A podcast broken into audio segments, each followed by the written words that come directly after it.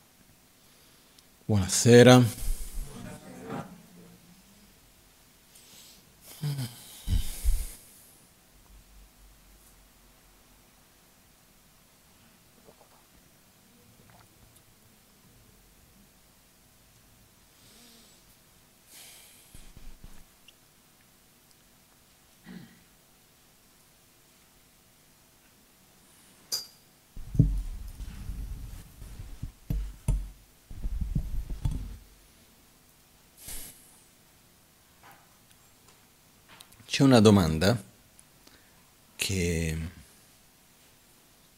non ci facciamo magari molto spesso, ma che negli insegnamenti buddisti in generale personalmente ritengo abbastanza importante, ed è dinanzi a quello che facciamo la domanda del perché lo faccio. No? Anche quello che noi prendiamo per, come si può dire, normale, per scontato, quello che facciamo nella nostra vita di tutti i giorni, come può essere per esempio essere qui in questo momento, no? Perché? E la risposta che noi di solito ci diamo sono risposte più pratiche, ah, sono qua perché mi piace ascoltare, perché voglio meditare, perché voglio imparare, uh, sono, faccio questo perché voglio accompagnare un amico, piuttosto che, che ne so, ognuno di noi ha le nostre ragioni quando noi citiamo il perché. Vado a trovare un amico, perché vado a trovare quell'amico? Uh, prendo una decisione, faccio una cosa in un modo piuttosto che in un altro, perché? No? E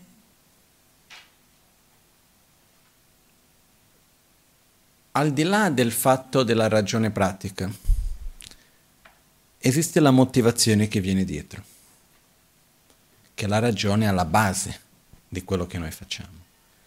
E in generale nel buddismo si spiega che la motivazione è un po' come la direzione che va data a una freccia quando viene tirata da un arco.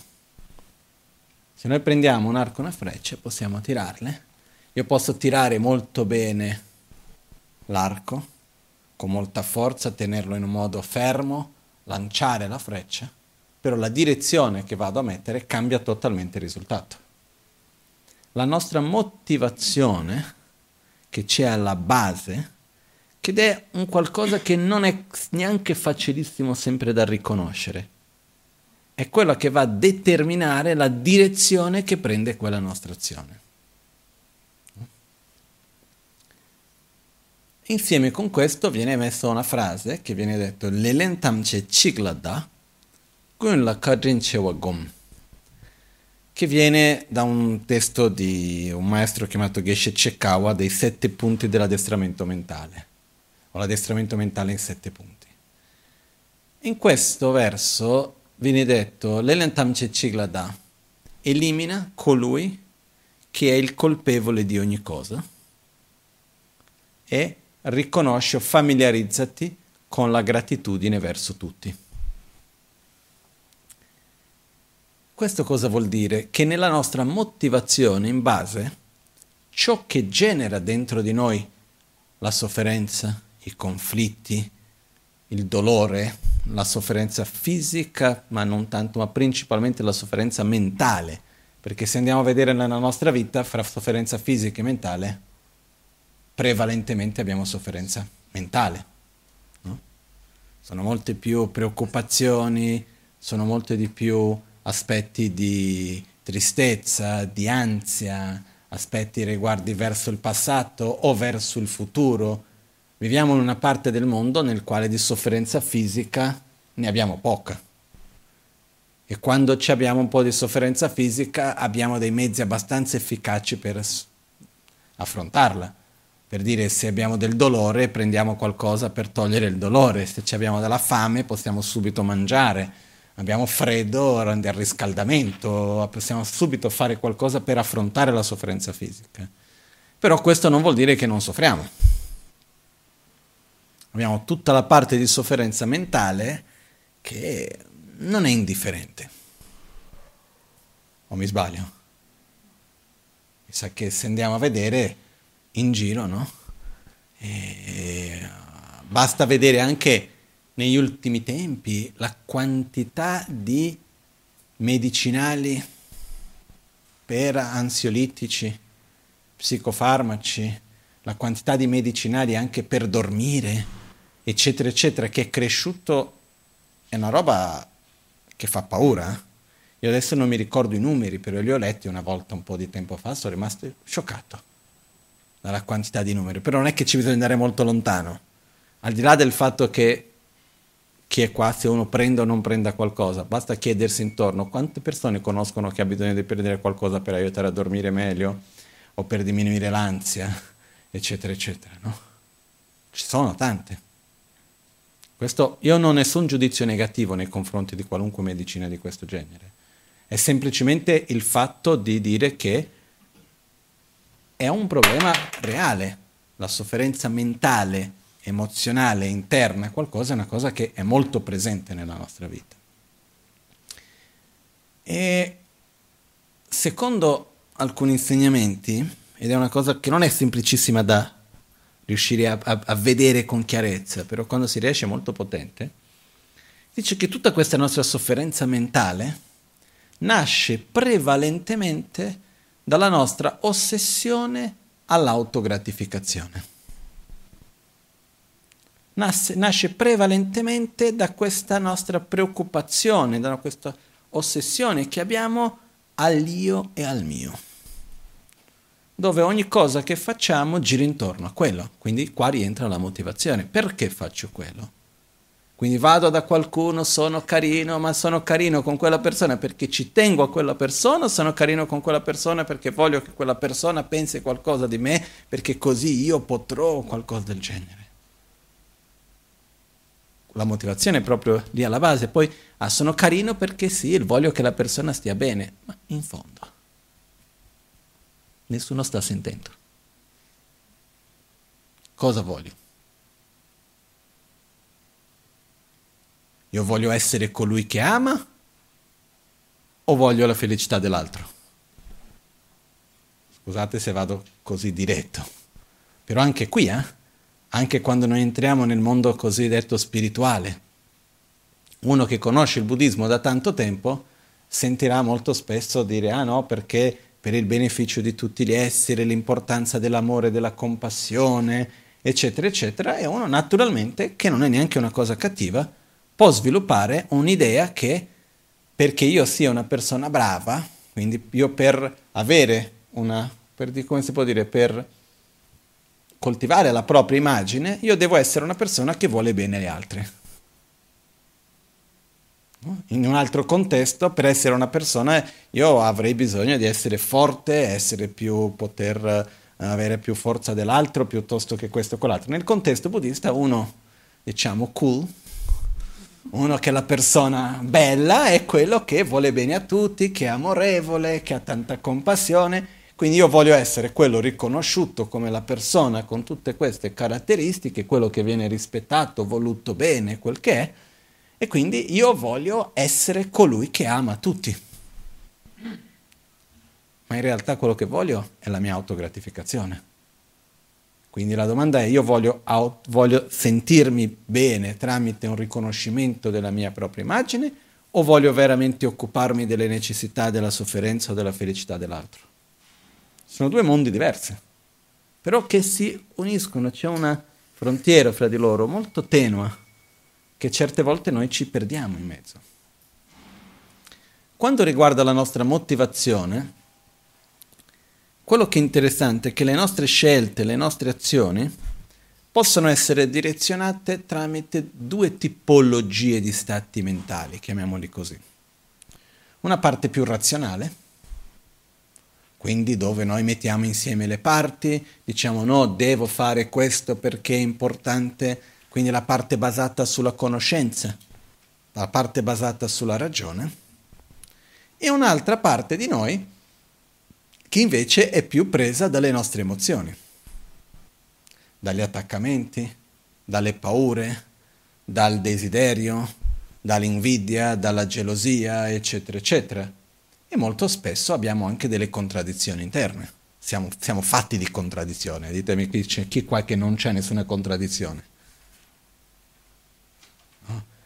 Ah, ma tu mi hai detto una cosa, poi ha fatto un'altra, ha detto. E tu? No? Sarebbe strano trovare qualcuno che ogni volta è coerente fra quello che pensa e quello che sente e quello che fa. Sarebbe meraviglioso questo, questo è un obiettivo da raggiungere, no? Però non è così semplice, non è così per scontato che uno riesca a fare questo. La nostra tendenza è che naturalmente noi abbiamo dei sentimenti che vanno in una direzione e non necessariamente la nostra ragione segue la stessa direzione e viceversa. Perciò quando facciamo qualcosa siamo direzionati o dalla ragione o da dei sentimenti che possono essere positivi o negativi. Cosa intendo per positivo o negativo? Più un sentimento è direzionato verso l'autogratificazione più è direzionato verso questo io e mio e più a sua volta si manifesta in uno stato di più forza, sia nell'aspetto del desiderio, sia nell'aspetto dell'avversione, diventa un sentimento cosiddetto negativo. No? La definizione di sentimento negativo è una definizione filosoficamente che funziona, però a livello pratico serve a poco. Perché quando si studiava no, nei testi di filosofia buddista diceva un'azione negativa o un sentimento negativo sono tutti quei sentimenti che quando viene compi- compiuta un'azione tramite quel sentimento e quell'azione porta i suoi risultati, i risultati si manifestano nell'aspetto di sofferenza. Dico, ok, però io voglio sapere prima di vedere il risultato, non dopo. Io ho bisogno di sapere prima di agire se quel tipo di azione mi fa bene o mi fa male, se quel tipo di emozione mi fa bene o mi fa male. No?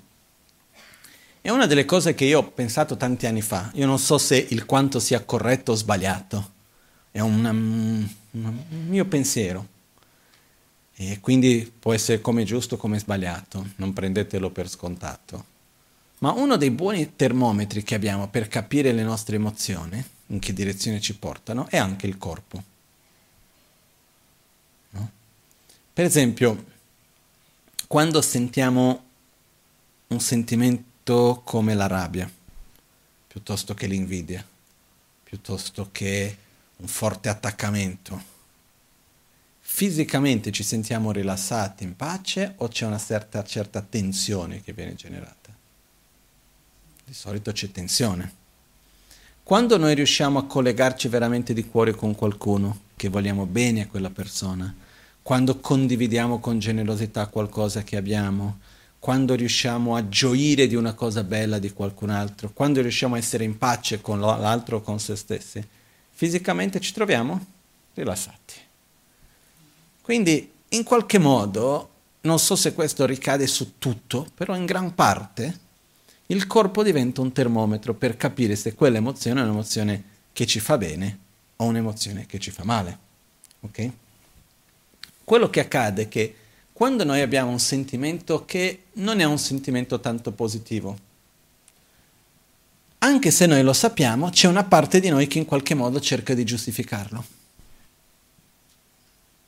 E quello che è importante capire è che c'è un proverbio brasiliano che mi piace tanto, che dice una cosa, una cosa, otra cosa, otra cosa. Una cosa, una cosa, un'altra cosa, un'altra cosa. Una cosa non toglie l'altra.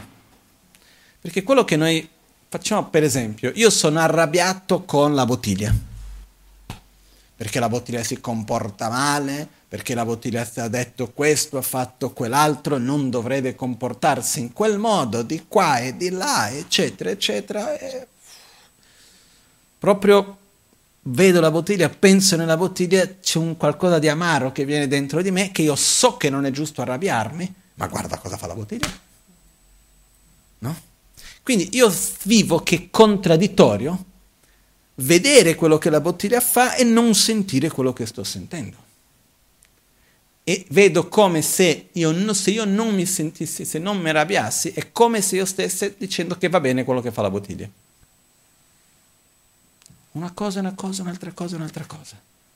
Il fatto di non arrabbiarmi non toglie che quel comportamento ha generato conflitto e ha portato problemi, eccetera, eccetera.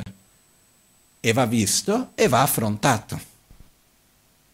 Come va affrontato nel modo che porti i migliori risultati. Quello che accade è che ogni qualvolta che noi abbiamo un'emozione, un sentimento di qualunque genere e noi andiamo ad agire con quel sentimento, andiamo a materializzarlo e diventa più forte. Gradualmente diventa sempre più profondo dentro di noi ed è sempre più difficile affrontarlo. Quindi, magari la bottiglia ha fatto delle stupidate enormi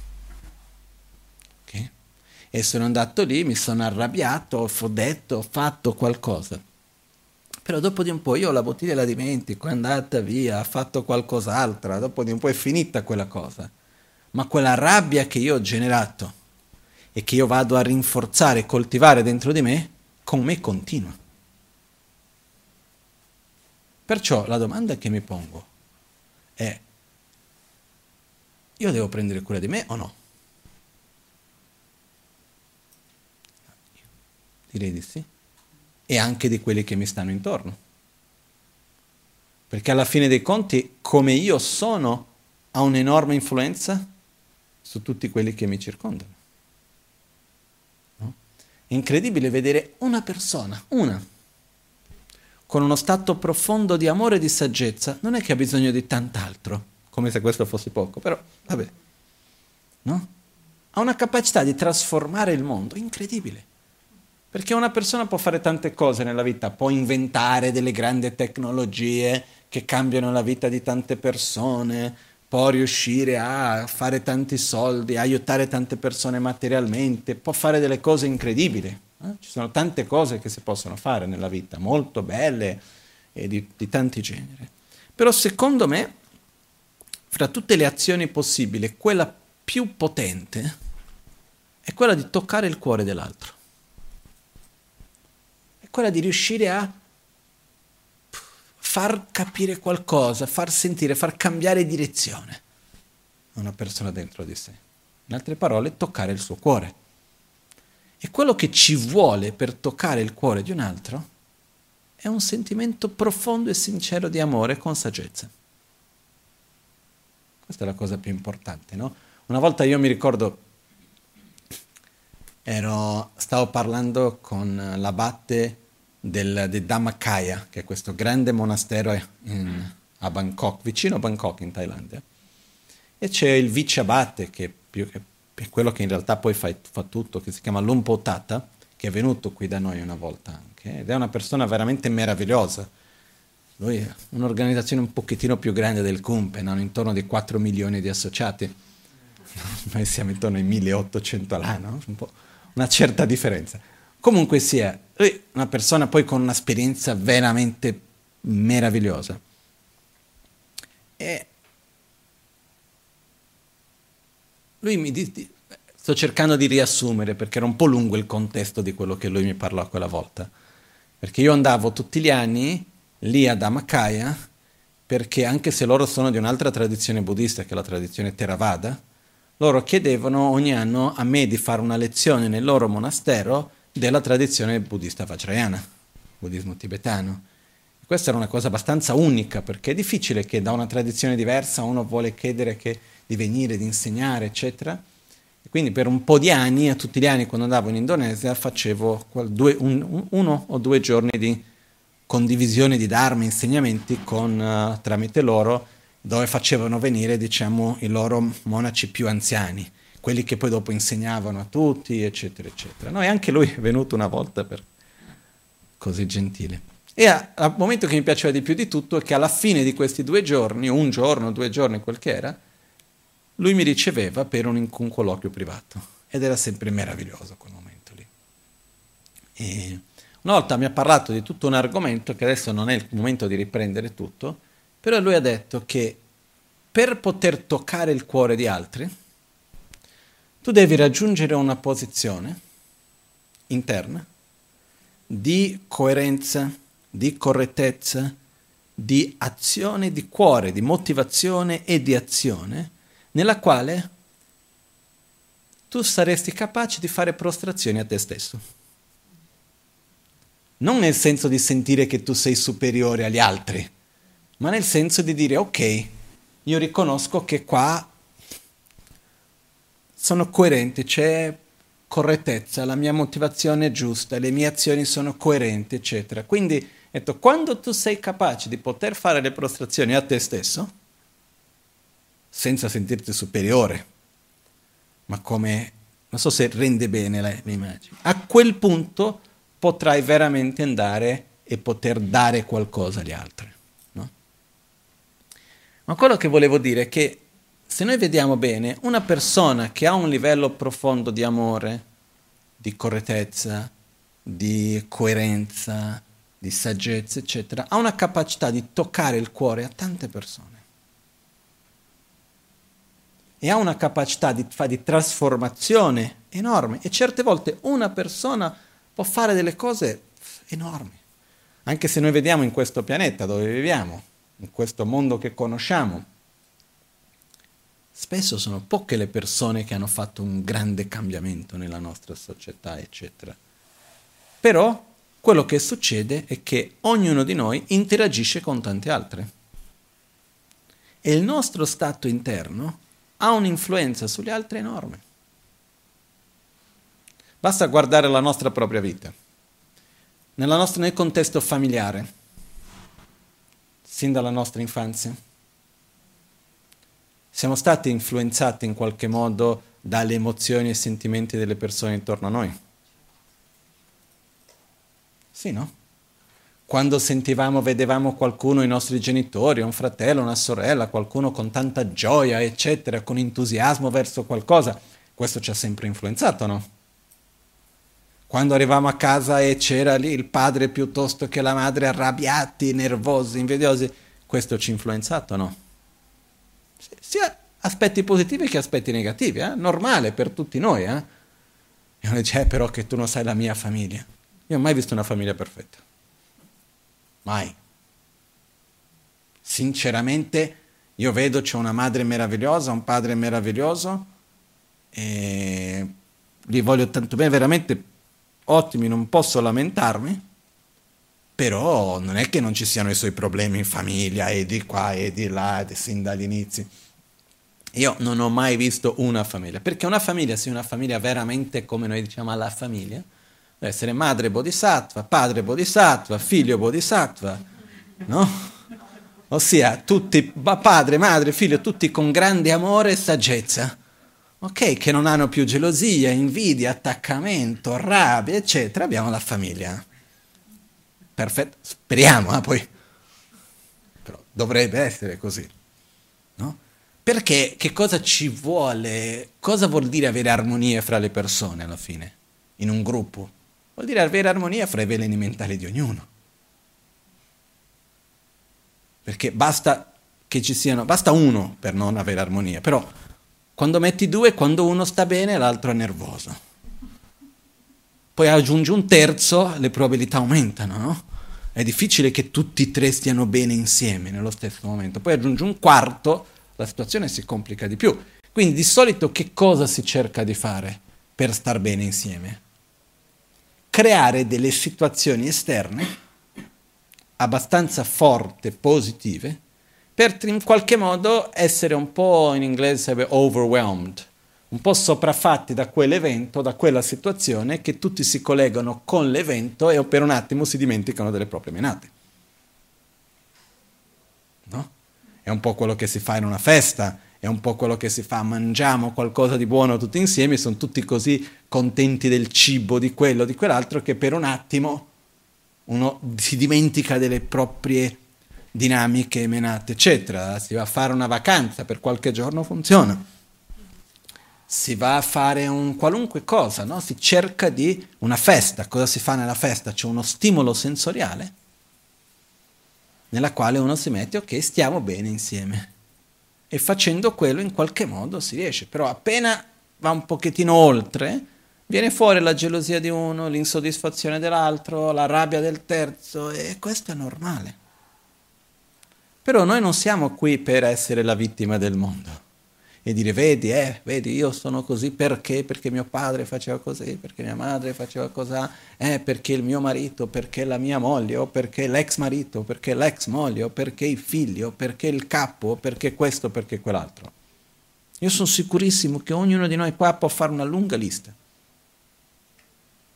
Le situazioni che ha vissuto, di persone che si sono comportati nella nostra vita in modi che non l'abbiamo vissuto bene. Io sono sicuro di quello per tutti noi, senza dubbi. Ma siamo grandi, no? grandi e vaccinati. Vaccinati non so ancora se c'è il vaccino, non c'è il vaccino, se conviene prenderlo, no. Quello è un altro discorso, no? Però non tocchiamo questo argomento adesso. Quello che succede è che tocca a noi decidere come agire e non stare lì a dire come gli altri dovrebbero fare. Questo è il punto. Anche perché nessuno di noi è capace di cambiare il comportamento di nessun altro. Nessuno. Io, io almeno non sono mai riuscito, non so se voi siete mai riusciti. No? Può essere il figlio, il padre, può essere la sorella, può essere il marito, la moglie. Io ho visto, no? Anche Lama Ganche Rinpoche, con tutta la saggezza e l'amore che ha sempre manifestato, aveva la pazienza che dopo 30 anni ripeteva la stessa cosa. No? Con lo stesso amore, con la stessa pazienza. E non l'ho mai visto detto, eh, ma vedi, te l'avevo già detto prima, no.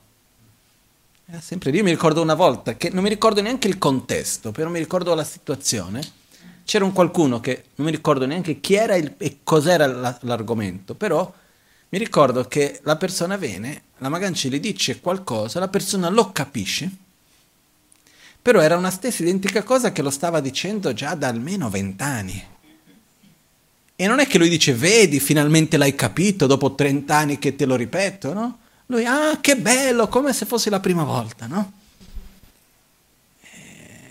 veramente con un affetto, con un amore molto particolare. Comunque sia, io non ho visto neanche la Maganci riuscire a cambiare qualcuno in quel senso.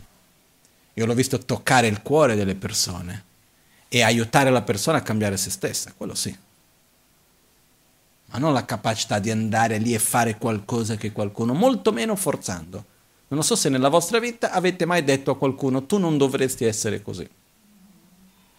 O tu dovresti essere così se qualcuno viene da me e mi dice questo, io dico, va bene, cosa puoi fare? Vediamo insieme.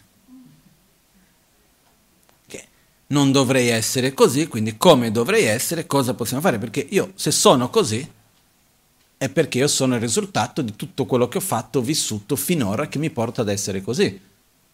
Vogliamo essere diversi, mettiamo uno sforzo per gradualmente diventare diversi. Nessuno di noi è capace da un giorno all'altro a diventare diversi.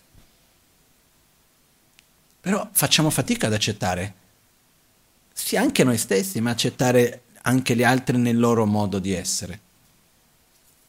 Però la realtà è che non è, non è possibile fare dei grandi cambiamenti da un giorno all'altro. i cambiamenti più che altro anche di carattere, di modo di essere e tutto il resto, avvengono tramite piccole azioni quotidiane di consapevolezza, di scelta, di sforzo, di direzionamento nelle azioni. Quello fa un grande cambiamento, però ci vuole tempo. No?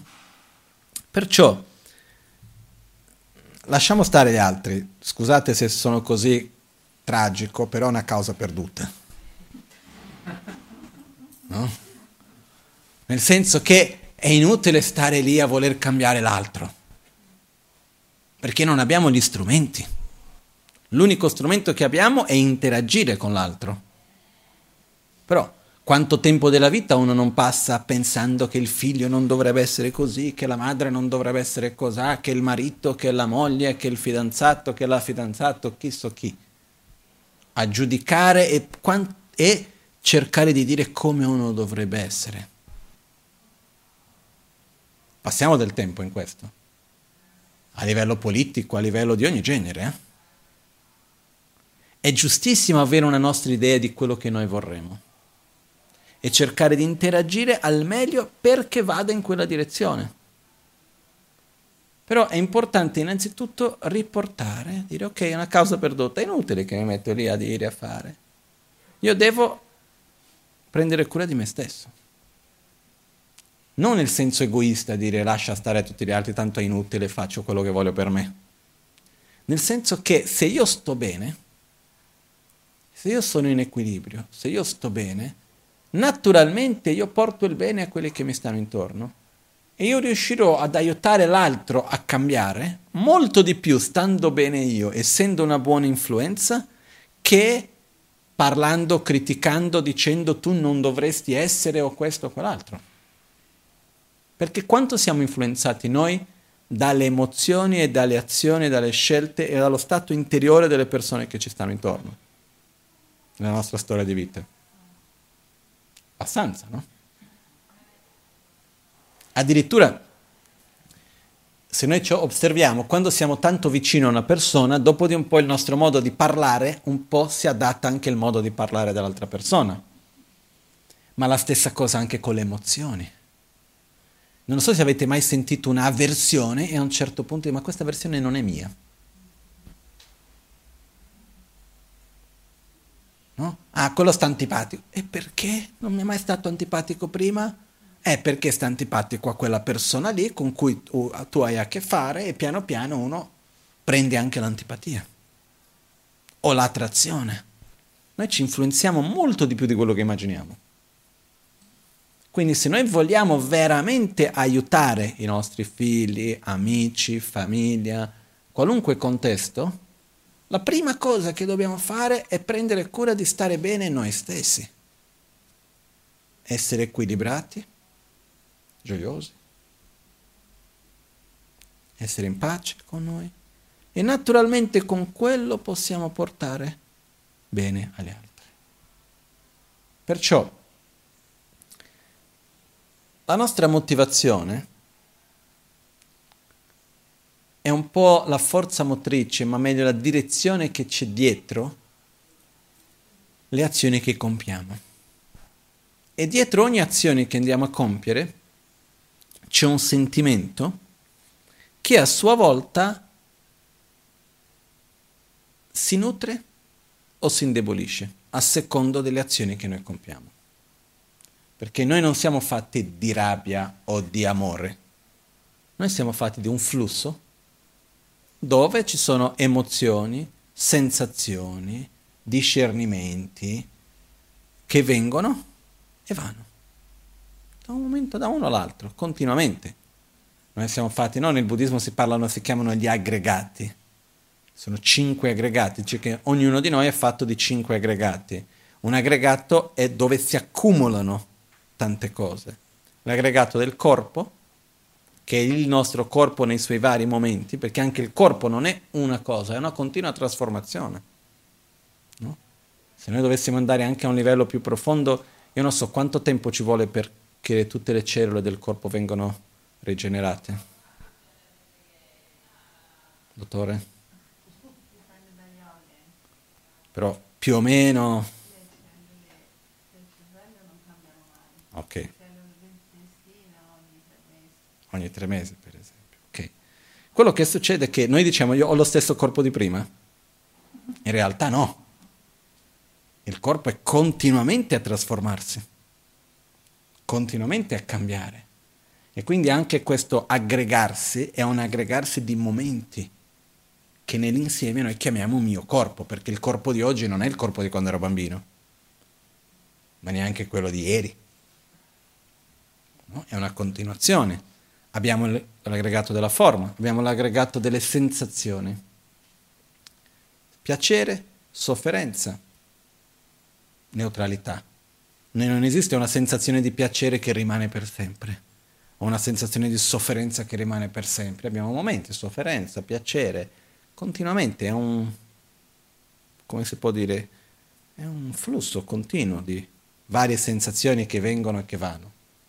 Poi abbiamo il discernimento, ogni momento percepiamo una cosa diversa, passiamo da un discernimento a un altro, abbiamo nostre, la nostra coscienza intesa come la parte della nostra, nostra mente che percepisce i nostri sensi, che in ogni momento percepisce un oggetto diverso, non è che ha una percezione che rimane su quella. E poi abbiamo i cosiddetti fattori composizionali, che è tutto l'aspetto, chiamiamo così, più emozionale. E questo anche lì non è una cosa fissa. Sono tanti momenti diversi, continuamente cambia. E noi siamo l'insieme di tutto questo, dove c'è un flusso che si trasforma e noi abbiamo un'identità che unisce tutto questo che noi chiamiamo io. Ok? In questo, una delle parti importanti di questo sono le nostre emozioni.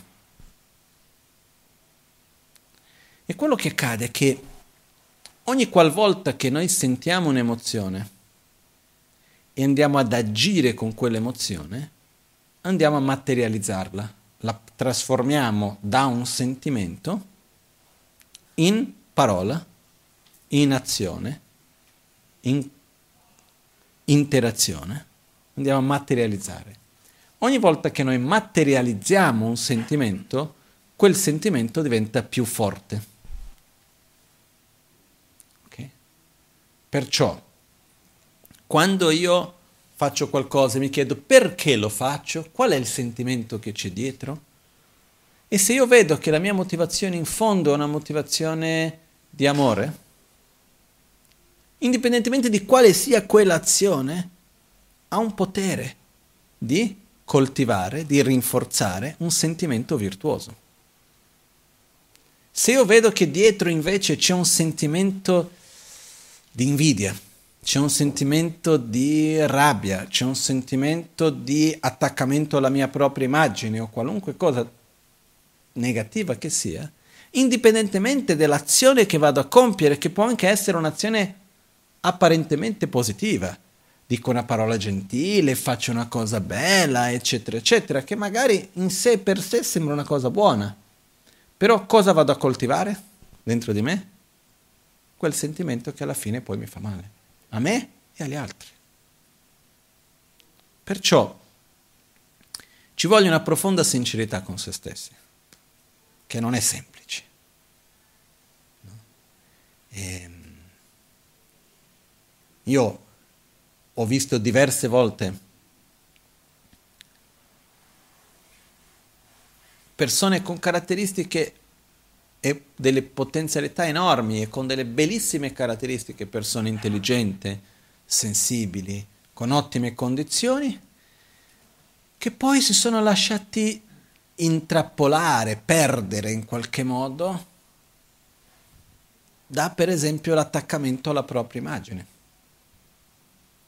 Perché poi quello che succede è che certe di queste attitudini interne, di questi cosiddetti veleni mentali, agiscono un po' come una macchia d'olio o un po' come un veleno che si mette nell'acqua.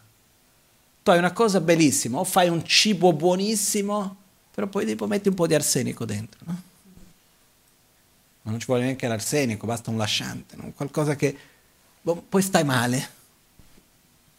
Tutto quello che era buonissimo dopo non va più bene. No? Per esempio nell'ambito spirituale questa è una delle cose più pericolose che c'è. per quello che si vedono tanti monaci molto bravi, geshe per esempio, che hanno studiato tanti anni, io ho già capitato diverse volte di vedere qualcuno dire che ce l'ha no, per favore, puoi insegnare e fare, e sembra che mettersi nella posizione in cui mi trovo io adesso, che in tibetano viene utilizzato il termine con le spalle all'altare, no? Sia una cosa orribile. No, no, no, no, no, no, no, no, no, no, no, no, no, ma per niente nel mondo, no? Faccio di tutto, vuoi che pulisco il bagno, vado a fare tutto, ma non farmi fare quello. Perché? Ma, dice, ma che bello invece, no? Eh. Perché non è piacevole. Guarda, è una cosa bellissima poter condividere il Dharma. Veramente bellissimo farlo. Però c'è un pericolo non indifferente. Quando uno si trova in una posizione di poter dare un consiglio, di poter dare qualcosa, poi quando siamo in un contesto spirituale, molto spesso chi viene si trova magari anche in un contesto di fragilità emozionale. Quindi si apre, chiede aiuto, c'è un rapporto di rispetto, c'è un rapporto di affetto che si va a creare, eccetera, eccetera. E questo può essere qualcosa che va a nutrire la propria autogratificazione. E uno può diventare attaccato a questo e dopo di un po' non va a insegnare perché vuole trasmettere qualcosa, va a insegnare perché vuole essere colui che insegna, perché vuole ricon- avere riconoscimento, perché vuole avere un piacere o qualcosa riguardo a quello, quindi perde la natura vera di per- perché dovrebbe fare quello. E questo può succedere in tantissimi ambiti. È una cosa che ognuno di noi deve guardare a se stesso e stare attento. Qual è la motivazione che c'è dietro? Perché magari io posso andare avanti insegnando, no? Io ho avuto due occasioni proprio agli inizi inizi che mi hanno fatto riflettere tanto su questo. E per fortuna io, se posso parlare di una qualità che ho, è che sin da piccolo ho sempre osservato la mia mente.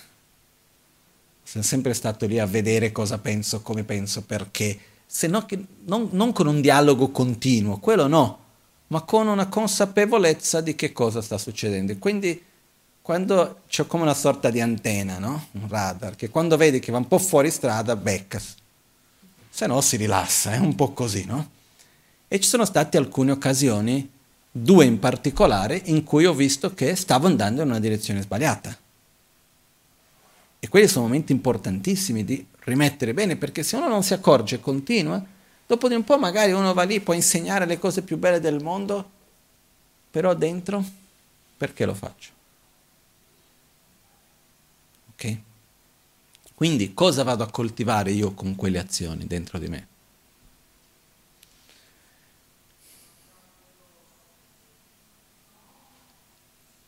Perché la vita si svolge velocemente. No? Adesso guarda il tempo, quest'anno per me almeno sta passando di una velocità incredibile. Quando abbiamo visto è andato. Adesso fra un po' è luglio e io ho fatto 40 anni. No? Sì, ma come fra un po' è luglio, appena finito, io aspetto un attimo che arriva. Non è che ci vuole molto. Quando abbiamo visto un giorno passa l'altro e la vita va avanti e la vita è fatta di problemi, cose da risolvere, come, anche se la Magancia spesso diceva non esistono problemi, solo, solo piccole difficoltà, no? che va affrontata una dopo l'altra. La vita è fatta di questo, uno pensa una cosa, l'altro pensa un'altra, poi c'è questo da risolvere, poi quella cosa non va bene, poi mettere a posto questa, poi vogliamo fare quello, cerchiamo di... La vita è fatta di tutte queste cose che fanno parte. Però c'è un qualcosa riguardo ognuno di noi che continua dinanzi a tutte queste esperienze. C'è un filo conduttore. Fin dalla nostra nascita. Perché quando noi pensiamo quando eravamo un bambino piccolo, il corpo non è mica lo stesso. Se qualcuno dice che il mio corpo è lo stesso di quando ero un bambino, dico scusi, c'è qualcosa che non va in quello che dice. È la stessa continuità. Però il corpo non è esattamente lo stesso. La mia mente non è la stessa mente, i pensieri, le emozioni, la, tutto il resto non è lo stesso. Okay? Però quando penso a quello che era accaduto nella mia infanzia, ognuno di noi abbiamo una sensazione che io ero lì o no? Quando dice, ah ti ricordi quella volta? Sì, mi ricordo. Ossia quando abbiamo memoria, perché poi la nostra memoria è veramente scarsa, eh? Non solo la vostra, però la mia. Lascia molto a desiderare. C'è una buona memoria per certe cose, ma per tante altre veramente non è che sia un granché. Comunque sia, quando noi pensiamo al nostro passato e ci ricordiamo di qualcosa, cosa vediamo? Ah, guarda che quella persona lì, che io chiamavo io, però ha fatto quello o abbiamo la sensazione io ho fatto quello? L'ho fatto io. Con una mente diversa, con un corpo diverso, con conoscenze diverse, però l'ho fatto io. Quindi esiste un filo conduttore, esiste una continuità che va di giorno in giorno nella nostra vita. E di quello, per, secondo me, la nostra priorità è prendere cura di quello che continua. Perché di esperienze nella vita ne faremo tante ancora. E quando qualcuno mi chiede ma cosa succederà domani? Non lo so.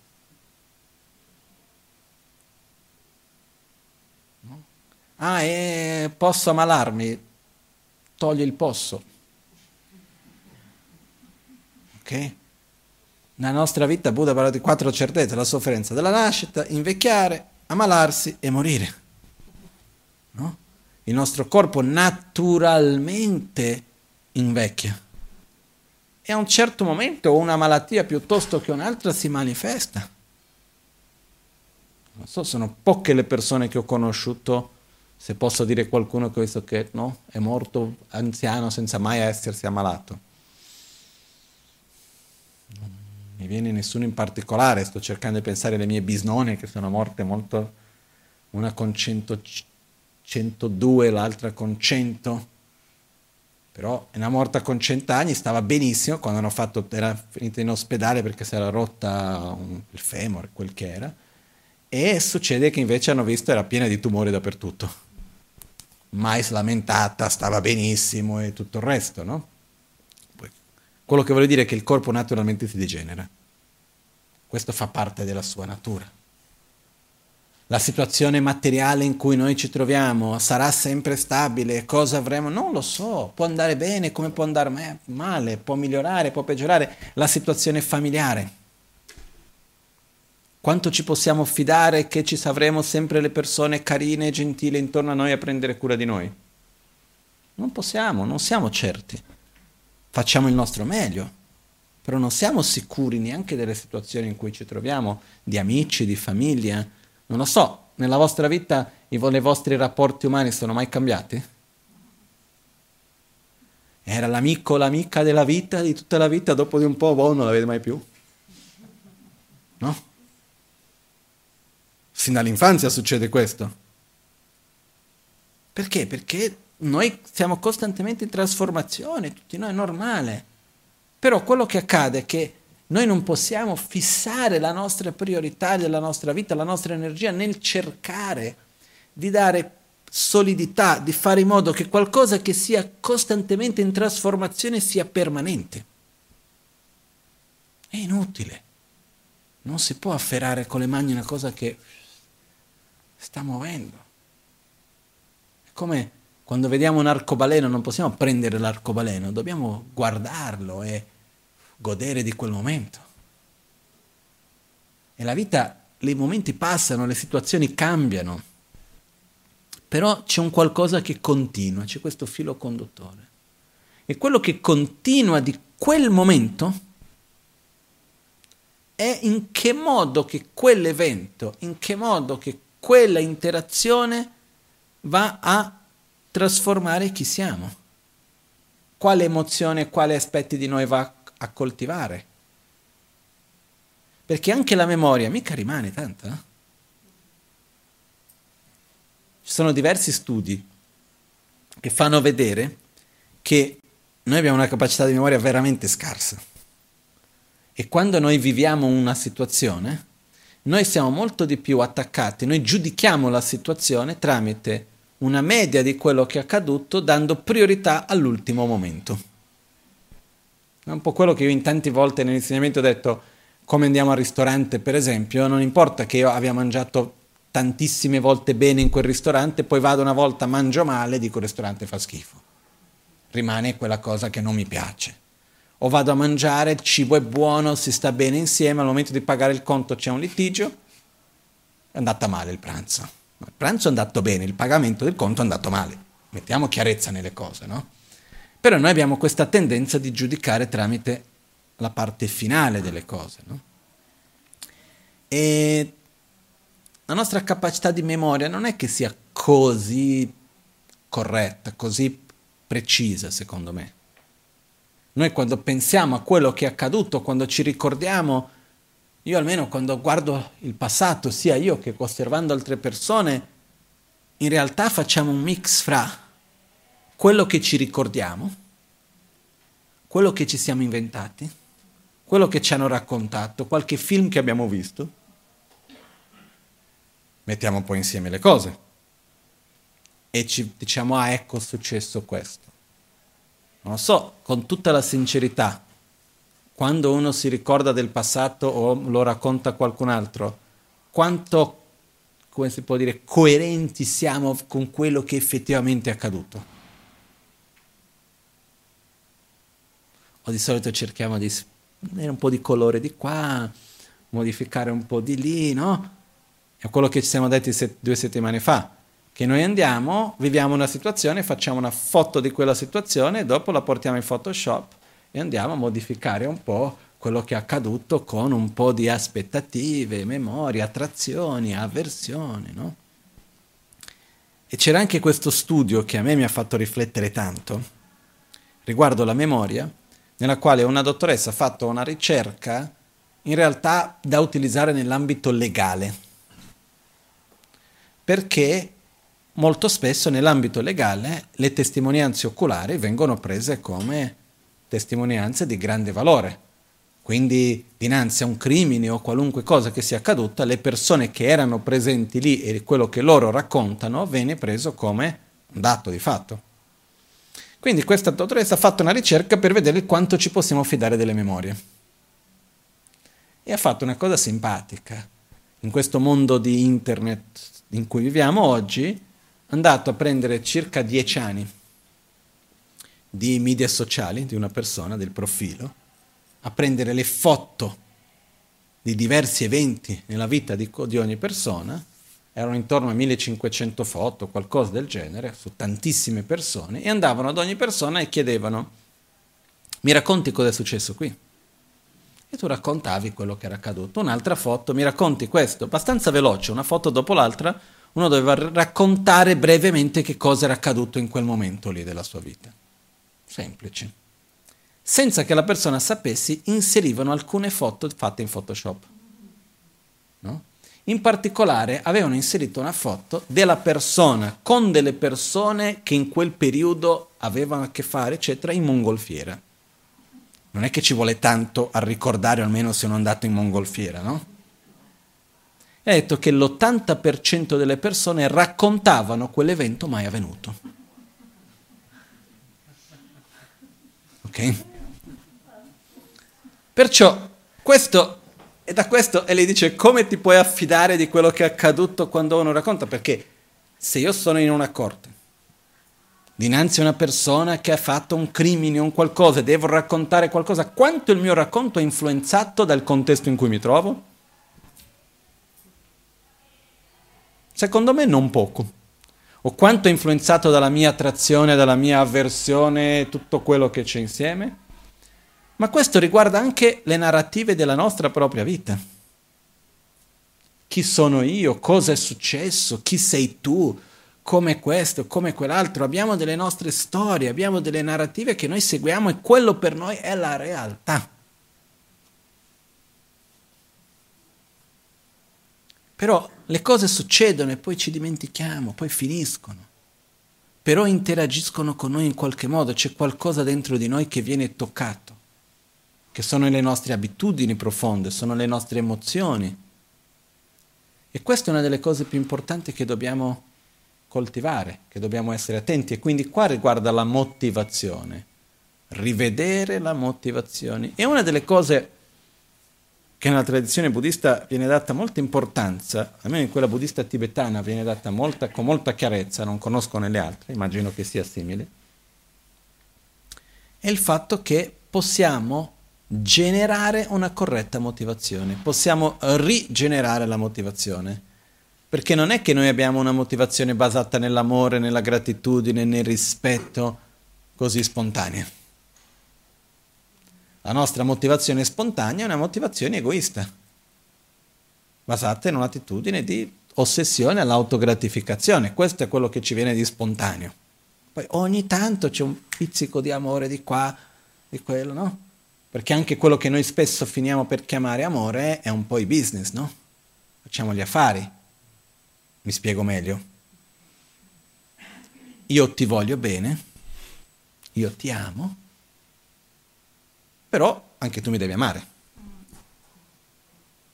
Io ti do tanto e tu mi dai questo. Cosa succede quando io ti do quello, questo e tu non mi dai quello che io devo ricevere? Mm, non te lo do più. Perché devo darti tutta quell'attenzione? Devo starti vicino quando non stai bene, devo fare tutto questo e poi dopo la parte tua dell'accordo non lo fai? Vuol dire che è uno scambio, vuol dire che io ti sto dando qualcosa per ottenere qualcosa e quando non ottengo la mia parte io mi tolgo dal contratto. No? Che va bene, non è che sia, però questo è quello che è un po' l'amore egoista.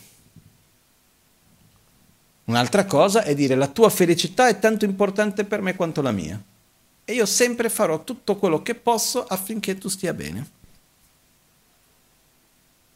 E non lo faccio perché voglio qualcosa in cambio. Poi se tu mi fai qualcosa che a me fa piacere, grazie. Se non mi fai, va bene, non cambia la mia attitudine nei tuoi confronti. Però molto spesso anche quello che noi andiamo a chiamare di amore, e non necessariamente un sentimento cattivo, eh? non è quello. C'è tanto insieme di egoismo. E è anche normale, non anche normale, è molto normale. Quello che è strano è qualcuno che veramente abbia un amore altruista. Quindi non dobbiamo avere un sentimento, ah guarda come sono cattivo perché io effettivamente non ho mai am- amato veramente, sono sempre stato con un amore egoista. Tu è gran parte di tutti gli altri. Ma il punto qual è? Io che cosa voglio coltivare? Perché qua c'è un aspetto interessante. Vediamo come posso portarlo.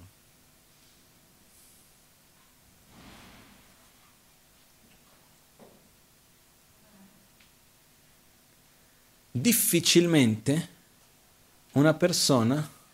Ah,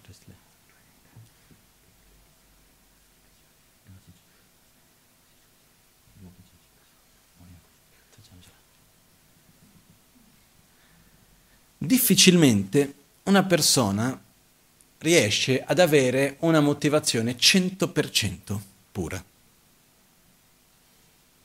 Difficilmente. Io l'ho già visto da quello che è stata la mia percezione. Io mi ricordo una volta che ho avuto una motivazione, ero ragazzino, ho avuto veramente un pensiero di ho fatto una preghiera con una motivazione veramente pura ed è stata un'esperienza bellissima, potente, però non è facile non è una cosa che uno riesce, poi quando uno cerca di crearlo appositamente è più difficile ancora. Però difficilmente riusciamo a avere una motivazione riguardo a qualcosa che sia veramente, veramente in un modo. C'è sempre un percentuale. C'è un insieme, non è mai nero o bianco, è un grigio che può essere più chiaro, più scuro, però c'è un insieme, c'è un po' di attaccamento c'è un po' di attaccamento anche all'autogratificazione. Io faccio questo, per, ti aiuto. Sì, è chiaro che io da, da qualche parte sto pensando guarda che bravo sono che aiuto. Da qualche parte io sono contento che ricevo lo sguardo di gratitudine. Io sto anche aspettando quella parola dolce che mi fa piacere. Però ti voglio bene e veramente voglio che tu stia bene. Una cosa non toglie l'altra. E nella mia motivazione c'è un po' di uno e c'è un po' dell'altro. se noi ci aspettiamo di avere la motivazione 100% pura, non arriveremo mai. Perché non è una cosa che arriva da un giorno all'altro, non è che stai qua, boom, e vai dall'altra parte. È un processo graduale. È un po' come se io ho un colore molto scuro e comincio a mettere del colore chiaro. Devo dare del tempo perché piano piano diventi tutto chiaro, non, non, non, non avviene da un giorno all'altro. Però dobbiamo gradualmente riuscire a generare sempre di più quella parte più virtuosa che c'è dentro di noi, nel riguardo di ogni cosa. No? Faccio qualcosa nel riguardo di una persona, vado a meditare, perché lo faccio? Vado al centro buddista, perché lo faccio? Vado a trovare mia madre, perché lo faccio? Perché lei non si lamenti che non vado e pensi che sono un bravo figlio uh, o vado perché ci tengo di aiutarla, anche in quanto mio dovere come figlio e perché le voglio bene e questo e quell'altro. Qual è, qual è la ragione per la quale lo faccio? E probabilmente noi troveremo dentro di noi delle ragioni contraddittorie. Se noi guardiamo con molta sincerità, troveremo delle ragioni contraddittorie dentro di noi e questo è abbastanza normale. Però quando troviamo queste ragioni contraddittorie, dobbiamo lasciare che sono lì, tanto sono lì e dobbiamo dare più energia, più spazio a quelle più positive, in modo che piano piano prendano di più. No? C'è un proverbio in tibetano che sto cercando di ricordarmelo, non mi viene, però il suo significato è qualcosa come facendo finta di essere una persona spirituale, piano piano lo diventi. No? Perciò per questo si usa molto in monastero. Ma è vero che la motivazione non è giusta. Però di tanto di stare lì a fare come se fossi questo o quell'altro, piano piano qualcosa muove. No? E quindi è importante per noi innanzitutto creare lo spazio per riuscire a osservare la propria motivazione. Perché per riuscire a fare questo abbiamo bisogno di un minimo di autoconoscenza, una capacità di auto-osservazione. E questo richiede spazio. Richiede un momento di silenzio, silenzio non inteso come silenzio sonoro, silenzio nel quale la mente si ferma per un attimo, da tutti i pensieri che vanno sempre avanti riuscire a calmarsi per un po' e poi dopo e creare, c'è chi ha di più, c'è chi ha di meno, però riuscire a creare sempre di più l'abitudine di osservare se stesso con profonda sincerità. Questo è importante. E... Ehm.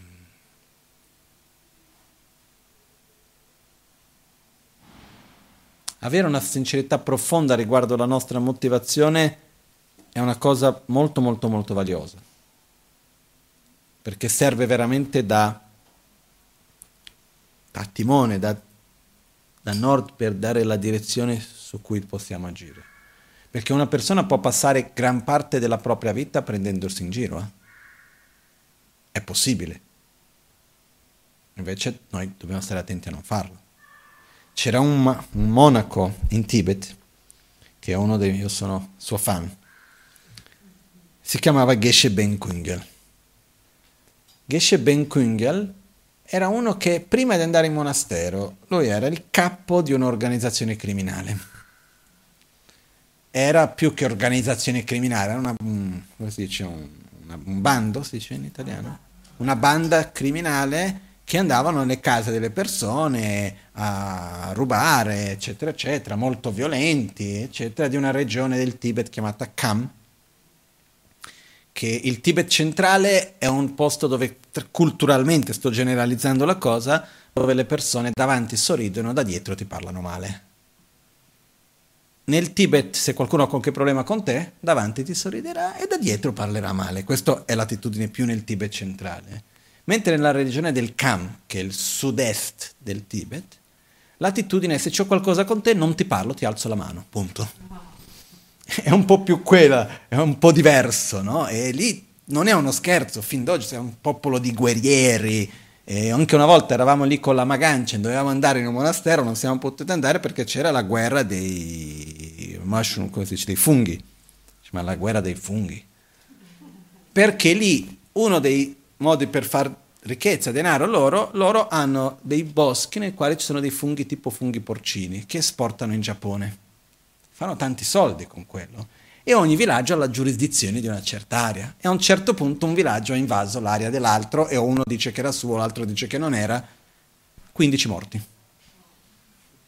E c'era, quello era il momento in cui quei villaggi erano letteralmente in guerra fra di loro e quindi hanno detto guarda non va bene andare in quella zona lì che è un po' pericolosa in questo momento, no? Ed è un popolo molto... sono persone meravigliose, io ho conosciuto tanto, ho tanti amici di questa regione, persone meravigliose, non possiamo generalizzare, però sono famosi per questo suo aspetto di guerrieri, no? Dove c'è anche un detto che dice uomo che non sa uccidere un altro uomo non è un vero uomo, no?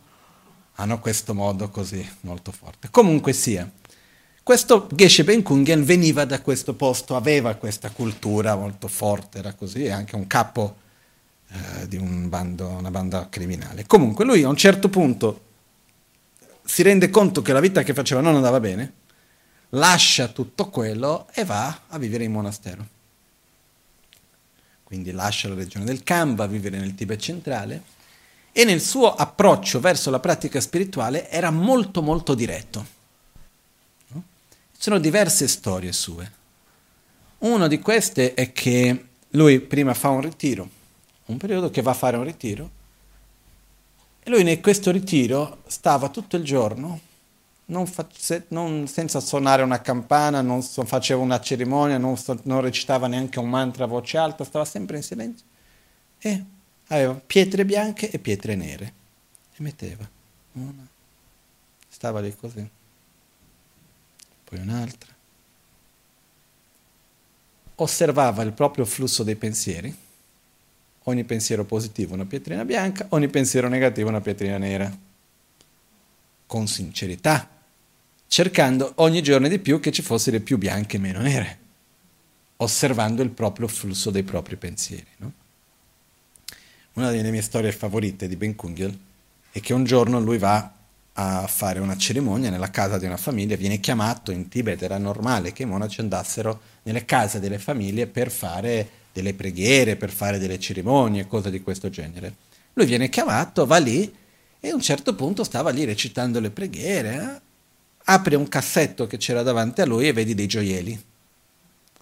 Spontaneamente, senza neanche pensare troppo, mette la mano per prendere i gioielli, per rubarli e quando c'ha i gioielli in mano, si rende conto di quello che sta facendo e dice, ma che sto...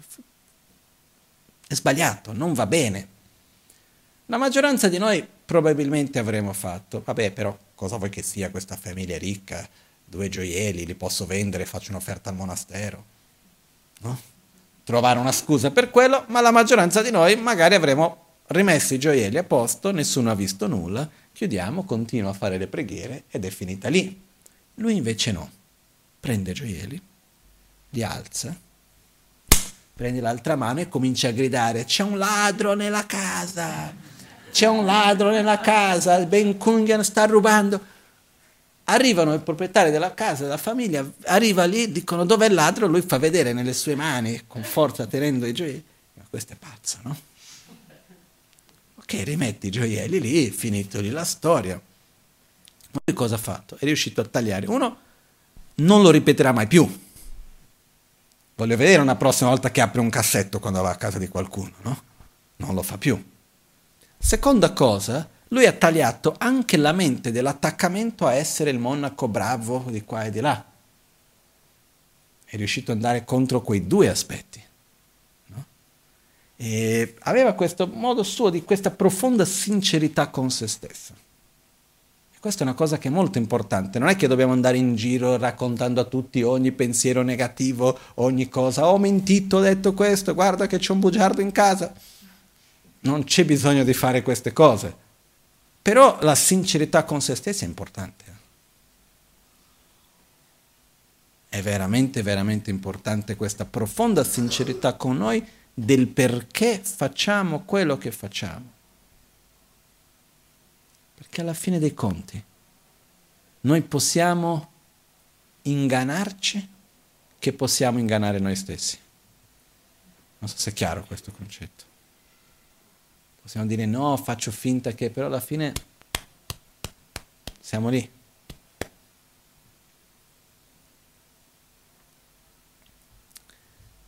Perciò la motivazione va coltivata, va generata. E quando si parla di generare una corretta motivazione, una motivazione virtuosa, la prima distinzione è dividere se la nostra motivazione è una motivazione che viene detta mondana o spirituale. Questa è la prima distinzione che viene fatta. Mondano riguarda ciò che è unicamente di questa vita. Quindi quando io faccio qualcosa dove l'obiettivo di quella mia azione è ricchezza, denaro,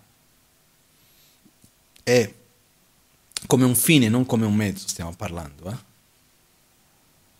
è il riconoscimento della nostra immagine, sempre qua come un fine, sono i piaceri del corpo, eccetera. Cosa succede con questo? Sono cose che per il quanto che possiamo ottenere, quando moriamo, non possiamo portare con noi.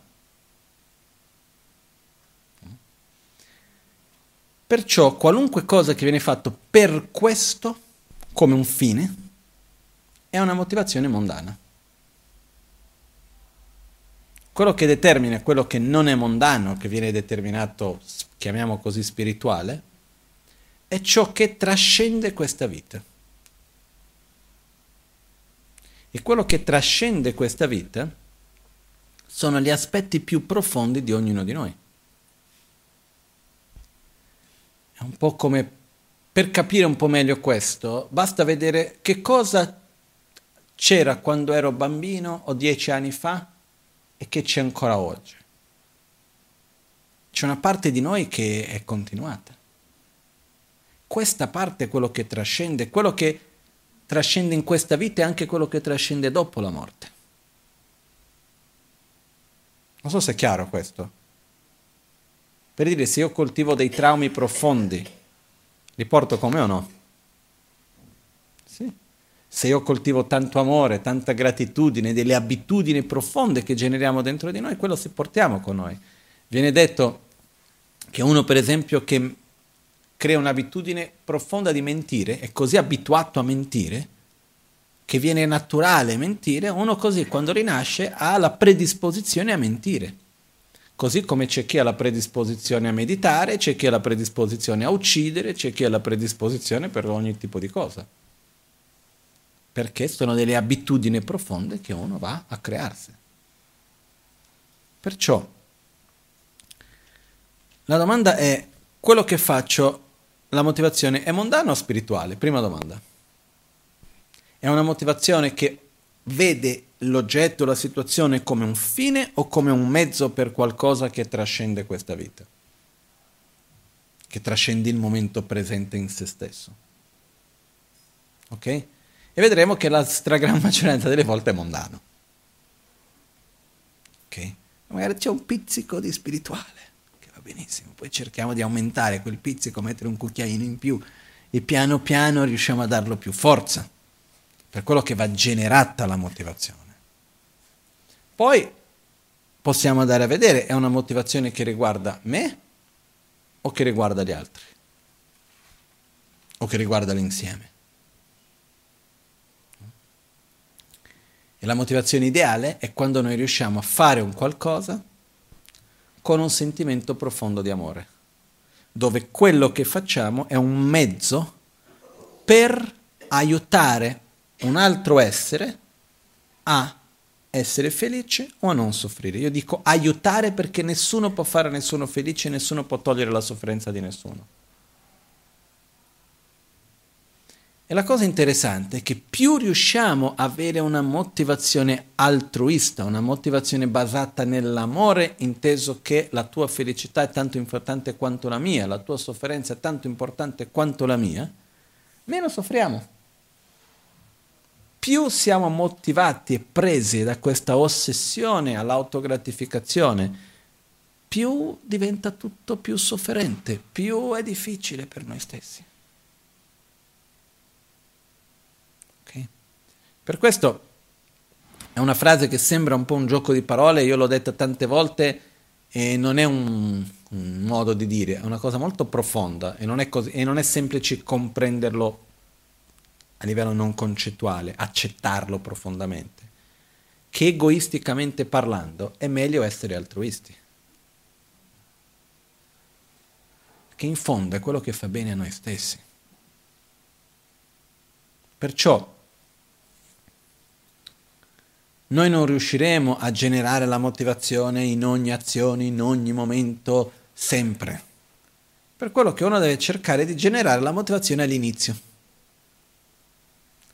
quando cominciamo la giornata, quando andiamo a incontrare una persona, quando andiamo a parlare con qualcuno, se dobbiamo scrivere qualcosa, quando stiamo cominciando qualcosa, è importante dedicare un pochettino di tempo per fermarci un attimo, respirare. Uno chiede le benedizioni a Guru Buddha, quello che è il proprio oggetto di fede e dici ok, qual è la motivazione che ho? Perché voglio fare questo? Ah, c'è un po' di questo, un po' di quello, ok. Adesso andiamo a generare una motivazione ancora migliore. E per questo esistono dei percorsi nel quale andiamo a generare più Prima di tutto amore verso se stessi, meditando sulle quattro nobili verità. Poi c'è il percorso di, di uguagliare e scambiare se stessi con gli altri e a questo punto andare a generare amore verso gli altri. Esiste un percorso da seguire in questo. Magari nel futuro breve lo possiamo spiegare un'altra volta passo per passo di quello che si va fatto. E funziona però va fatto. Questi percorsi sono stati tradotti in parole, perché quando diciamo qualcosa, quello direziona la mente, e in immagini, perché la visualizzazione, le immagini, anche direzionano la mente a un livello ancora più profondo. Le parole ci direzionano a un livello più concettuale, le immagini, le esperienze ci direzionano a un livello non concettuale. E questo che cosa sono? Le parole dette con le visualizzazioni fatte. Quando andiamo a visualizzare e recitare, stiamo direzionando sia la nostra parte più concettuale con le parole che la nostra parte più dei sentimenti non concettuale. Difficilmente riusciamo a veramente immaginare profondamente che diamo che si emanano luci dal cuore che vanno a risolvere, dice, a eliminare la sofferenza dell'altro e non sentire qualcosa. Okay? Perciò vengono, queste per generare la motivazione è una parte di quello che vengono chiamate le pratiche preliminari, che sono delle pratiche che sono fatte di recitazione e visualizzazione che serve per che cosa? Per generare un certo stato di coscienza. Quello è. Okay? Purtroppo nel tempo ogni tanto sembra che siano cose da recitare punto e basta. Quindi, ah, facciamo la pratica, cominciamo, pratiche preliminari. Namo Guru Bhye, Namo Buddhaya, Namo Dharmaya, Namo Sanghaya, Namo Guru Bhye, Namo Buddhaya, Namo Dharmaya, Namo Sanghaya, Namo Guru Bhye, Namo Buddhaya, Namo Dharmaya, Namo Sanghaya, Namo Trirat. Sanghe Chodan Soghe Janam La, Janjo Bardo Danye Kedo Che, Dage Chen Soghe Beso Nagi, Rola Penye Sanghe Rupa Sho, Cosa Ci Per Cena, ah ok, Sanghe Chodan Soghe Janam La. No, oh, no, diventa un'abitudine. Ah, va fatto che ho finito di recitare, finite le pratiche preliminari, adesso cosa faccio? Invece no uno dovrebbe capire che le parole vengono dette per direzionare la mente le visualizzazioni vengono date per direzionare i sentimenti. Sono importanti. Questa preghiera, che non è neanche la parola giusta, preghiera, questa generazione di motivazione, queste parole motivazionali, se volessimo chiamare così, nel Buddha, nel Dharma e nel Sangha, prendo rifugio fino all'illuminazione. Con la pratica della generosità e delle altre perfezioni, possa io ottenere lo stato di Buddha per il beneficio di tutti gli esseri senzienti. Questo è dove si riassume la generazione della motivazione. È solo che c'è una quantità di roba dentro di queste parole enorme. No? In Buddha, Dharma e Sangha prendo rifugio fino all'illuminazione. Cosa è Buddha, cosa è Dharma, cosa è Sangha, cosa vuol dire prendere rifugio e cosa vuol dire l'illuminazione. Quando accadrà. Sono già sei cose all'interno di questa prima frase. No? Con la pratica della generosità e delle altre perfezioni, quali sono le altre perfezioni? Ok, moralità, pazienza, sforzo entusiastico, concentrazione, saggezza. Possa io raggiungere lo stato di Buddha per il beneficio di tutti gli esseri. Cosa vuol dire beneficiare gli esseri? Ma sono capaci di raggiungere l'illuminazione. Che cosa vuol dire raggiungere l'illuminazione? Cosa vuol dire praticare le perfezioni? Tutto questo riguarda dentro di questo, no? Perciò è importante per noi conoscere, imparare, in questo punto studiare, però poi dopo le parole vanno recitate e vanno, devono essere sentite. E la stragrande maggioranza di noi, scusate se sono così diretto, non siamo pronti per recitare e basta.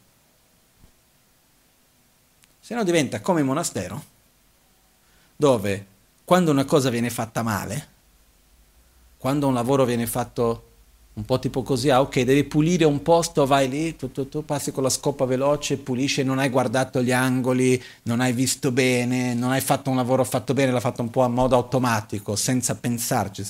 Quando una cosa è fatta senza metterci la testa, viene detto, l'hai fatto, legati, giù la pencercesce. Che vuol dire hai fatto quel lavoro per il beneficio di tutti gli esseri perché uno è abituato a recitare così velocemente possa io raggiungere l'illuminazione per il beneficio di tutti gli esseri? Rola Pencher Sangher Druparasho, Rola Pencher Sangher Druparasho, che è diventato una presa in giro. Dire, ah, quello l'hai fatto per il beneficio di tutti gli esseri, ossia l'hai fatto senza pensare. Dobbiamo stare attenti che questo non accada. E agli inizi questo richiede che uno deve dedicare del tempo, deve riuscire a meditare sulle quattro nobili verità, a dedicare e generare un pochettino il sentimento di bodhicitta, impegnarsi con la direzione del percorso delle, dello proprio sviluppo personale, sulla base di questo riuscire a recitare questa preghiera che riassume tutto questo, queste parole motivazionali più che preghiera, che riassume tutto questo, e a quel punto generiamo quell'intenzione. Okay?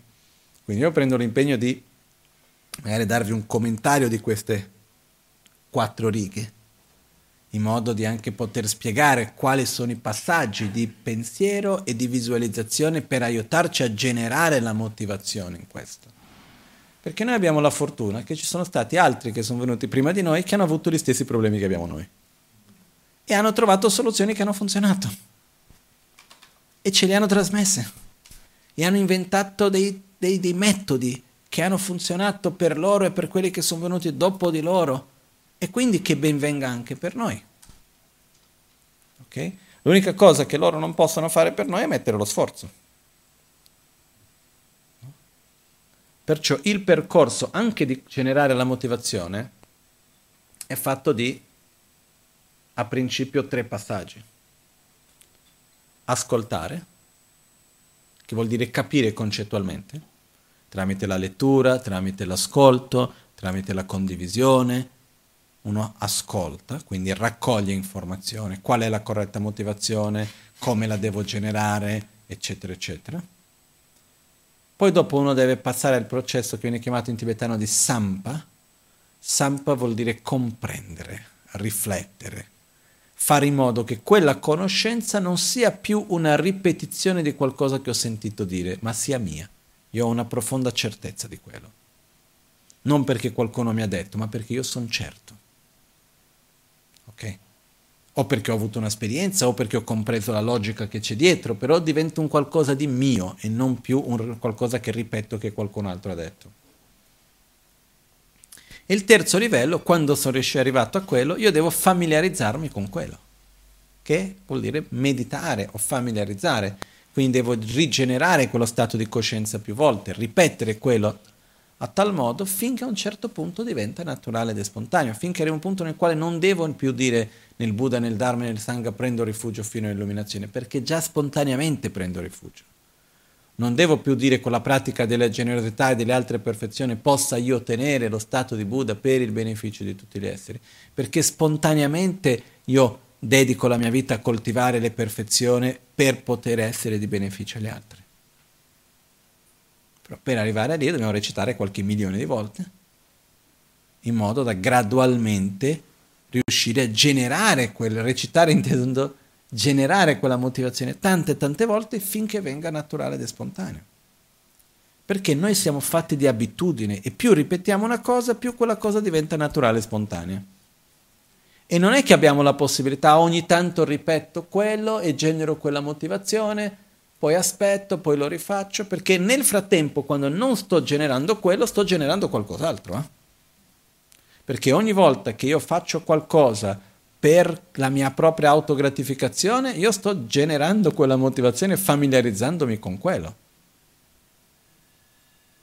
Non, noi non abbiamo la scelta di f- trasformarci o non trasformarci, familiarizzarci o non familiarizzarci. Costantemente ci stiamo familiarizzando con qualcosa, stiamo coltivando qualcosa. La domanda è che cosa?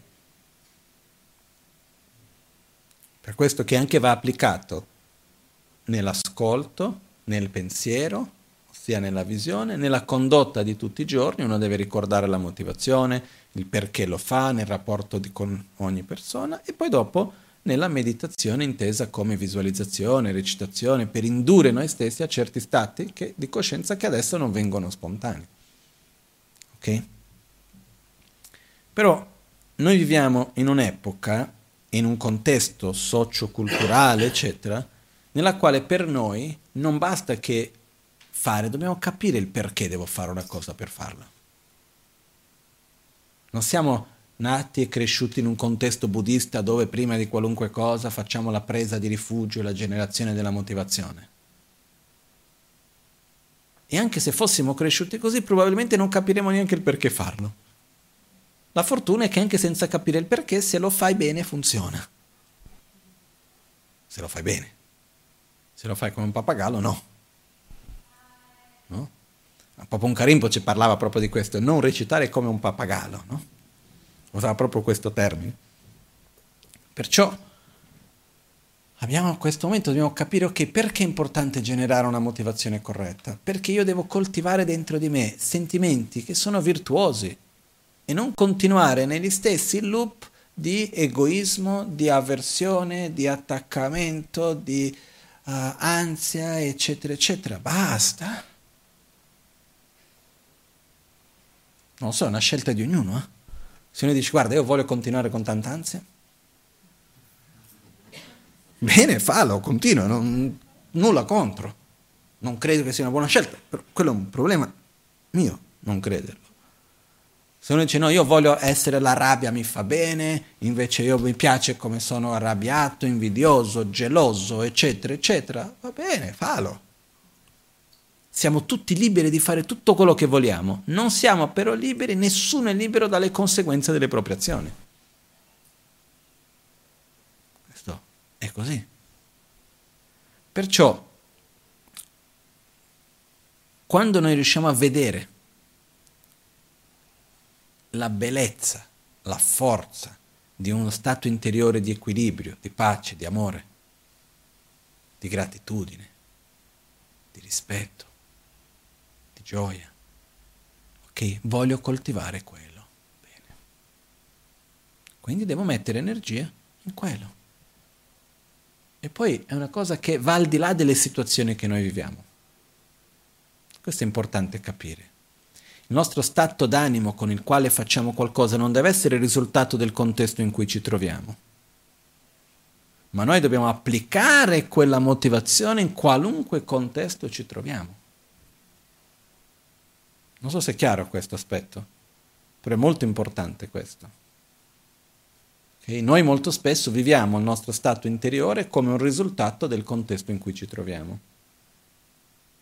quello di cui stiamo parlando qua è il contrario.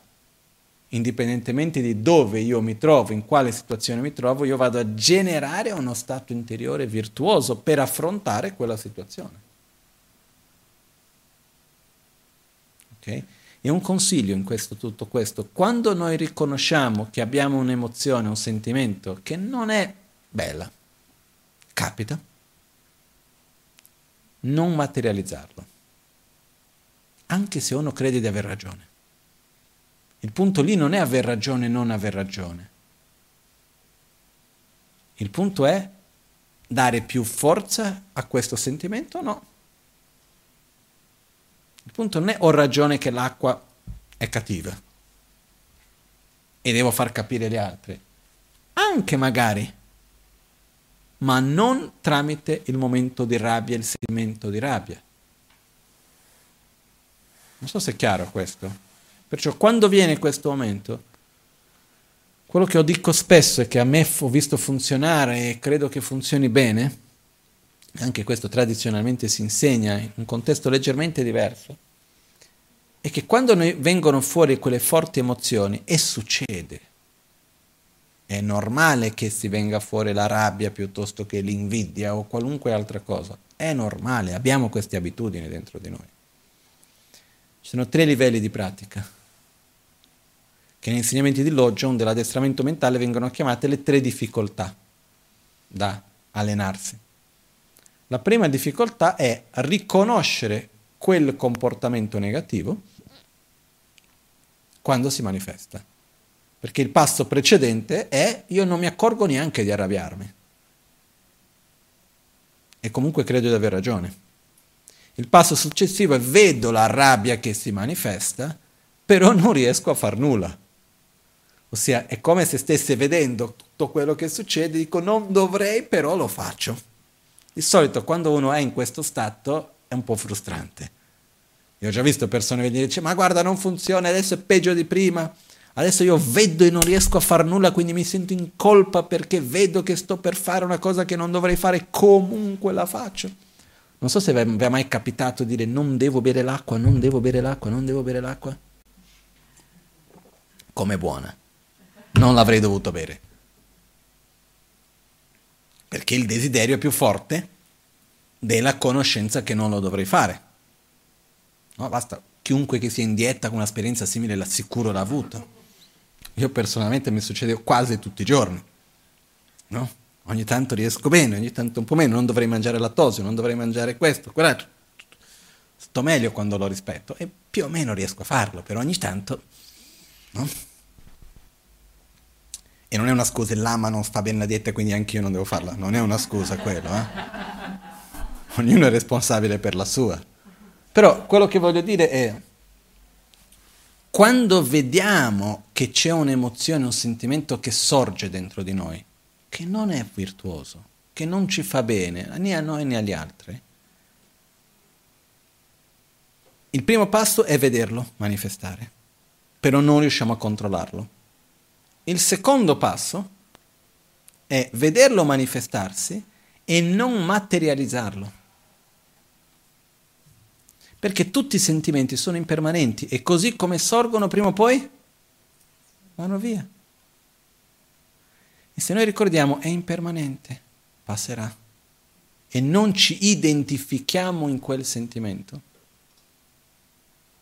Aspettiamo, possiamo prendere rifugio in qualcosa che ci dia più stabilità, vediamo, eh, viene e aspettiamo e dopo di un po' se ne va. Nel secondo livello riusciamo a non bloccare quel sentimento, a non seguirlo, ossia non materializzarlo nella parola, non materializzarlo nelle azioni fisiche e neanche nelle azioni mentali. Non andiamo a giustificarlo mentalmente, non entriamo a fare un dialogo interno con quell'emozione lì. Da più o meno siamo indifferenti nei suoi confronti. Viene e semplicemente osserviamo il respiro, accor- prendiamo un oggetto diverso e lasciamo che passi. Nel secondo livello riusciamo a fare quello per un po' e dopo di un po' pff, non riusciamo più. E la terza difficoltà è dare continuità alla seconda. Quindi questo è il processo normale, graduale di una persona che stia praticando in una bu- corretta direzione. Prima io vedo ma non riesco a controllare. Secondo, io vedo e riesco a non seguirlo ma non per troppo tempo. Terzo, io vedo che viene la rabbia, riesco a non bloccarla, non seguirla, finché svanisce. E ogni volta che qualunque emozione si manifesti e noi non la blocchiamo e noi non la seguiamo finché poi dopo si svanisce, si svanisce più debole di quello che è venuto. Ogni volta che noi la materializziamo, tramite parole, tramite scelte, tramite azioni, tramite anche pensieri che andiamo a giustificare di qua e di là, quando va via, va via più forte di quello che era venuto. Okay?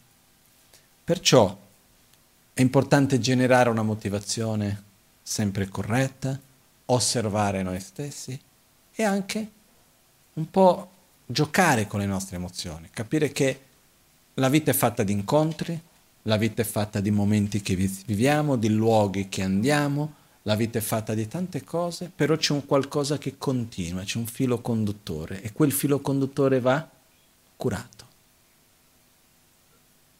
Però va curato in ogni azione, in ogni scelta. Perché una delle cose che ho detto anche due settimane fa, che mi sono accorto, è che in questo periodo di coronavirus, di tante cose per me, per la Sangha, momento abbastanza intenso, chiamiamo così, grandi eventi non creano grandi cambiamenti. Quello che fa dei grandi cambiamenti sono piccoli eventi, piccoli momenti ripetuti nel tempo.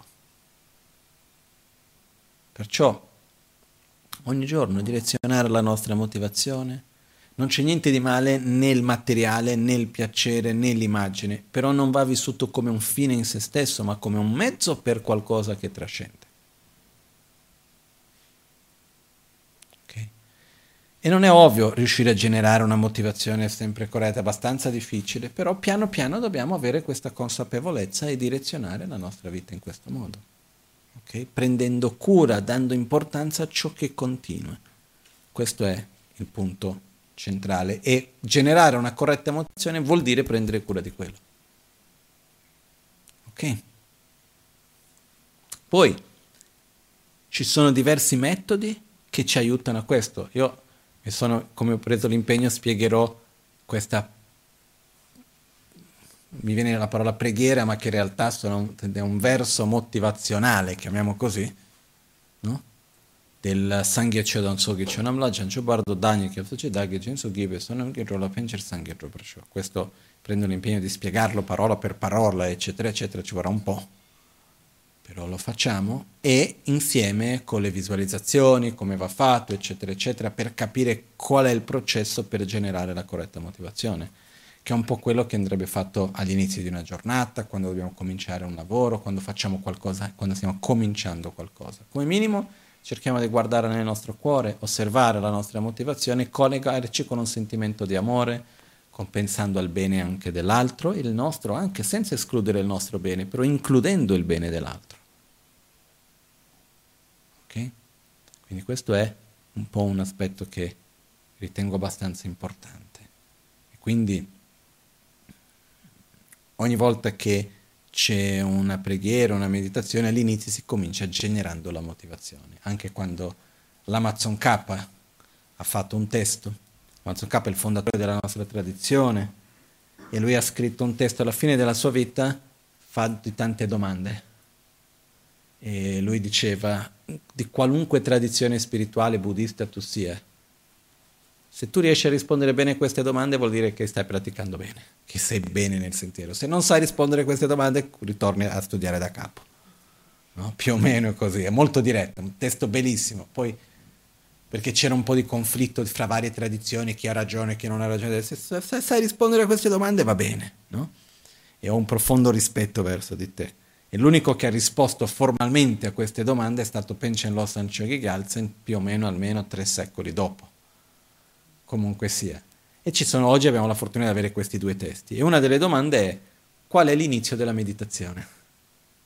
Cosa fai per primo quando mediti? E la risposta è la porta di inizio, l'entrata, la porta di entrata alla meditazione è la generazione della motivazione. Perché vado a meditare, perché sto facendo quello. Generare una corretta motivazione è la porta d'entrata, però va fatto dal cuore, non va fatto solo come una formalità di qualcosa che vado a recitare. Questa è un'altra cosa che è importante. Ok? E come diceva sempre anche Atisha, Togdanil Chawani, ci sono due cose da fare, una all'inizio e una alla fine. All'inizio si deve generare la motivazione, alla fine si deve dedicare l'energia virtuosa che è stata generata per qualcosa di virtuoso. Quindi adesso alla fine facciamo la dedicazione. Okay?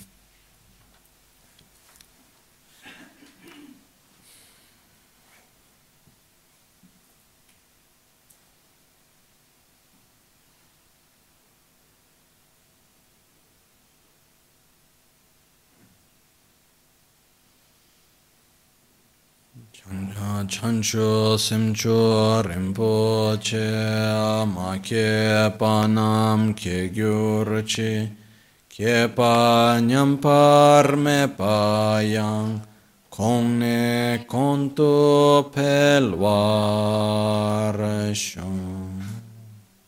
possa la preziosa mente della bodhicitta che non è ancora nata sorgere e crescere possa quella che è già nata non degenerare e crescere sempre di più.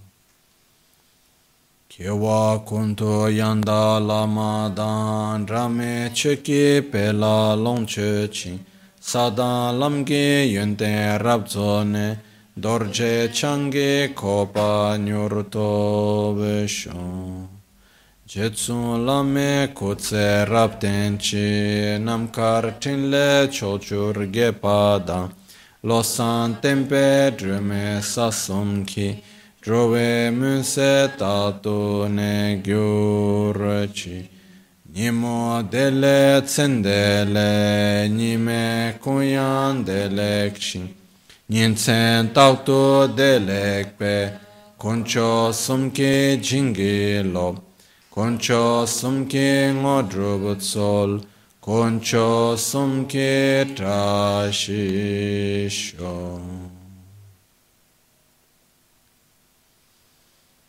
All'alba o al tramonto, di notte o durante il giorno, possano i tre gioielli concederci le loro benedizioni, possano aiutarci ad ottenere tutte le realizzazioni e cospargere il sentiero della nostra vita con molti segni di buon auspicio.